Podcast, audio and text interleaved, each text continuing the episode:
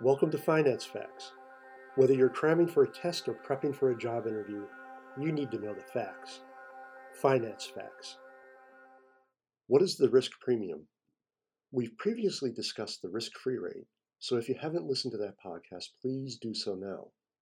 The risk premium is the extra return a risky asset must give an investor to compel him or her to purchase the risky asset.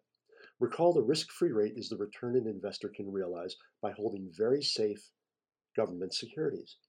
If a risky asset didn't offer a higher return than the risk-free rate, investors would not purchase and hold the risky asset. Let's look at an example. If the three-month T-bill rate is 5%, you would need a return higher than 5% to compel you to purchase much riskier shares. Thanks for listening to Finance Facts. My name is Dave Coker.